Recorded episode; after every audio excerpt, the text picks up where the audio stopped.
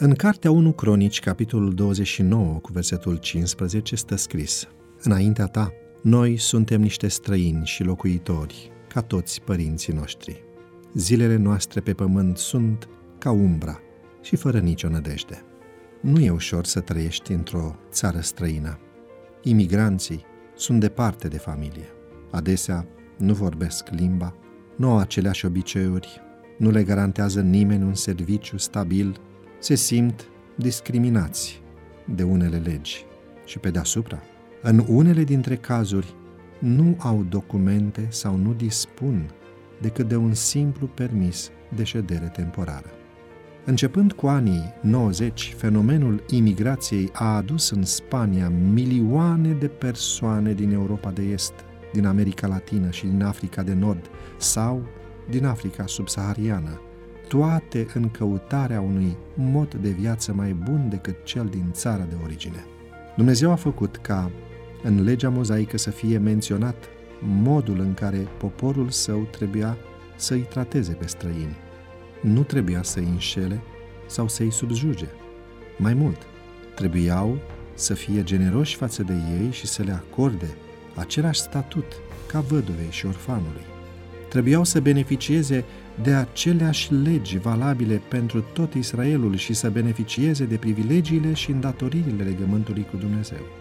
Biblia spune, să vă purtați cu străinul care locuiește între voi, ca și cu un băștinaș din mijlocul vostru, să-l iubiți ca pe voi înșivă, căci și voi ați fost străini în țara Egiptului.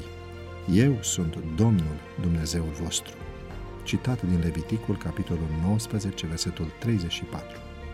Scripturile stau mărturie că evreii au fost și ei străini într-o țară străină, așa că trebuiau să manifeste compasiune față de această categorie a populației. Este evident că toți credincioșii sunt străini și călători pe acest pământ.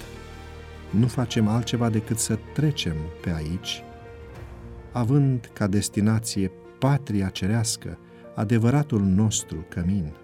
Vorbind despre eroii credinței, Biblia spune, în credință au murit toți aceștia, fără să fi căpătat lucrurile făgăduite, ci doar le-au văzut și le-au urat de bine de departe, mărturisind că sunt străini și călători pe pământ. Cei ce vorbesc în felul acesta arată deslușit că sunt în căutarea unei patrii. Dacă ar fi avut în vedere pe aceea din care ieșiseră, negreșit că ar fi avut vreme să se întoarcă în ea, dar dorea o patrie mai bună, adică o patrie cerească. De aceea lui Dumnezeu nu este rușine să se numească Dumnezeul lor, căci le-a pregătit o cetate. Citat din Cartea Evrei, capitolul 11, de la versetul 13 până la versetul 16. Să ne amintim, dragii mei, pe parcursul acestei zile, că lumea aceasta nu este casa noastră. Noi suntem străini și călători aici, pentru că Isus ne-a pregătit o locuință în casa Tatălui Său.